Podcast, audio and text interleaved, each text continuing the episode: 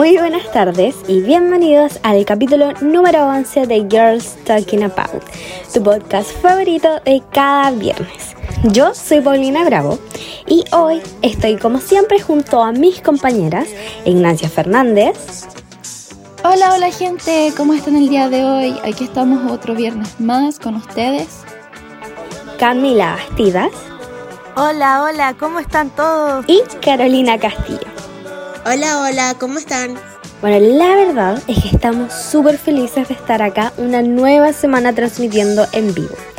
Pero hoy les traemos un tema muy, muy interesante para conversar. Así que si quieres saber de qué trata este tema, no te despegues de nuestro podcast porque se viene muy, muy bueno.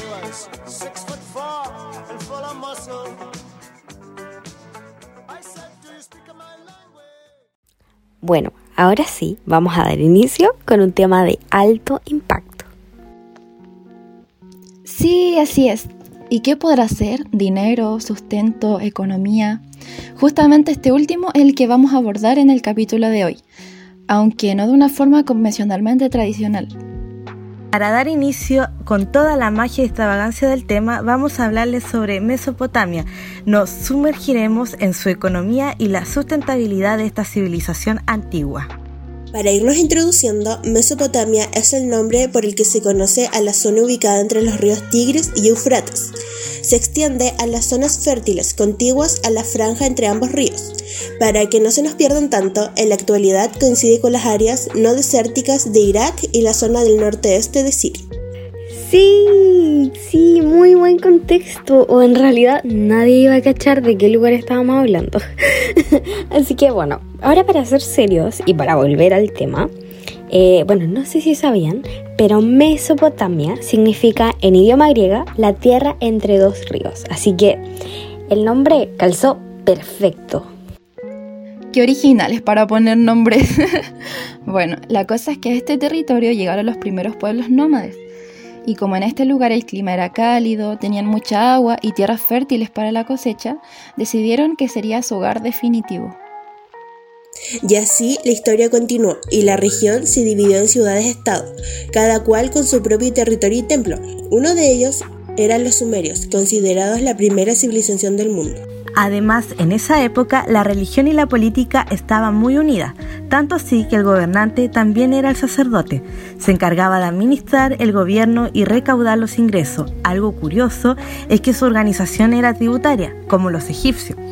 Bueno, con el tiempo las tareas se fueron distribuyendo de una forma diferente, hasta que finalmente la atribución del sacerdote se redujo únicamente al culto, mientras los jefes militares realizaban las demás tareas.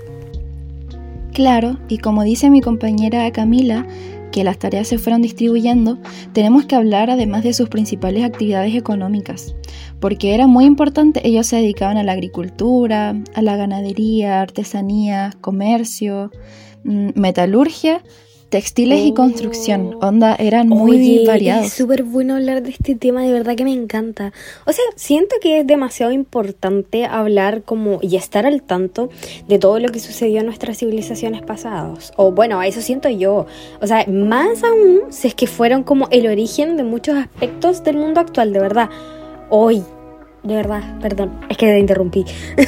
no, de verdad, lo siento. No, pero es que tengo una pregunta, como que tengo, estoy tan motivada con esto que tengo muchas ganas de hablar, pero tengo una pregunta que, que no sé quién me puede ayudar a contestarla, pero no sé, como que me perdí un poco porque no sabría decirte cuál es la actividad más predominante. O sea, quiero saber cuál es la actividad más predominante o, o si todas eran importantes por igual. Buena pregunta. Justo iba a mencionar que la mayor fuente de sustentabilidad era la agricultura y la ganadería, porque como su territorio era muy fértil, se abastecían de muchos bienes. Quiero empezar a contar sobre el comercio. Sí, pues dale, cuéntanos nomás. Ah, miren, cosa que con los años los mesopotámicos formaron una sociedad bien constituida, así que en sus actividades empezaron a producir más de lo que necesitaban, por ende decidieron comercializar sus productos a través del trueque. ¿El trueque? Ah, o se intercambiaban sus productos por otros que ellos necesitaban con otros pueblos, ¿no? Exacto, Así comenzó todo. Poco a poco fueron desarrollando más de esta área y expandiendo su comercio. Oh, cachen, cachen, cachen, les tengo el medio datazo. Estoy 100% segura que ninguna de ustedes sabía esto. Pero ya, ¿ustedes sabían que los sumerios fueron los creadores de la rueda? Es que este es uno de los avances más importantes de la época, porque fue como eh, el, instrumento que permitió que eh, el transporte de los productos sea como mucho más fluido y aparte los productos puedan recorrer largas distancias hasta como su destino para después ser vendidos. ¿Ya en serio? ¿Real? Yo además leí que como necesitaban contar cuántos bienes ellos poseían y cuánto podían vender, recurrieron a las matemáticas, que igual en ese tiempo ni siquiera se desarrollaban aún, pero ellos se las ingeniaron contando con las falanges de los dedos, unos capos. Sí, exacto. Ese es el sistema sexagesimal. Y gracias a ello se dividió la hora en 60 minutos, un minuto en 60 segundos y el año en 12 meses. Nada de loco, estos tipos eran súper bacanes. A mí nunca se me hubiese ocurrido. Ja, Ya, pero igual hubo cosas malas. Por ejemplo, ellos empezaron las primeras guerras porque les robaban a otros pueblos como oro, plata, metales preciosos y puff, quién sabe qué cuestiones más. No, no hables mal de los poderes de la economía. No, pero si su reputación es súper importante. ¿Cómo dices eso? Pobrecitos, ¿por qué los tachas de ladrones? ya, pero es verdad. Como toda civilización, siempre desean tener más poder y riquezas. Ya, pero no se peleen. En lo que tenemos que estar de acuerdo es que al fin y al cabo, ellos aportaron mucho a nuestra economía actual. Fue el principio del mercado e incluso incorporaron leyes escribiéndolas en piedras. Claro, además había igualdad de derecho entre hombres y mujeres y la verdad esto era genial para la época en que vivían, ya que las mujeres podían ser dueñas de sus propios negocios y comercializar. Sí, uh, miren chicas, miren justo respecto al tema nos llegó un comentario de nuestro público que dice, además eran integrales. Ni en Chile nos dan esas oportunidades. Es increíble cómo desde el inicio de estas sociedades hemos evolucionado hasta el día de hoy. Me gusta mucho escuchar su podcast cada viernes con mi tecito. Siempre se aprende algo nuevo con ustedes. Saludos. Oh, muchas gracias.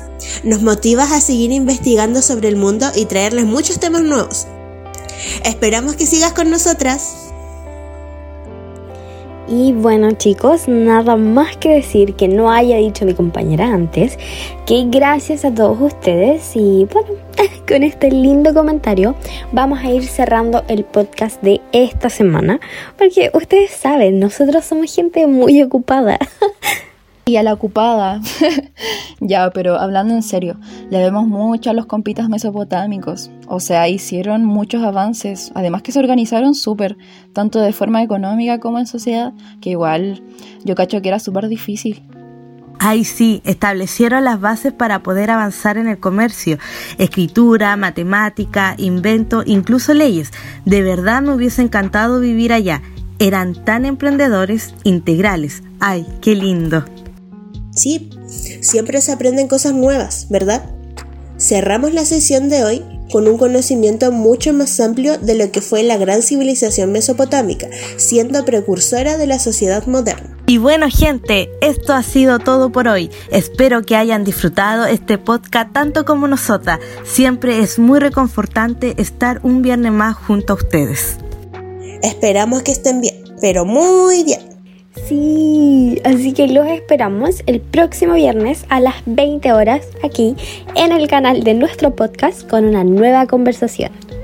No olviden su cafecito, su pancito, para que tomemos once juntitas. Bye.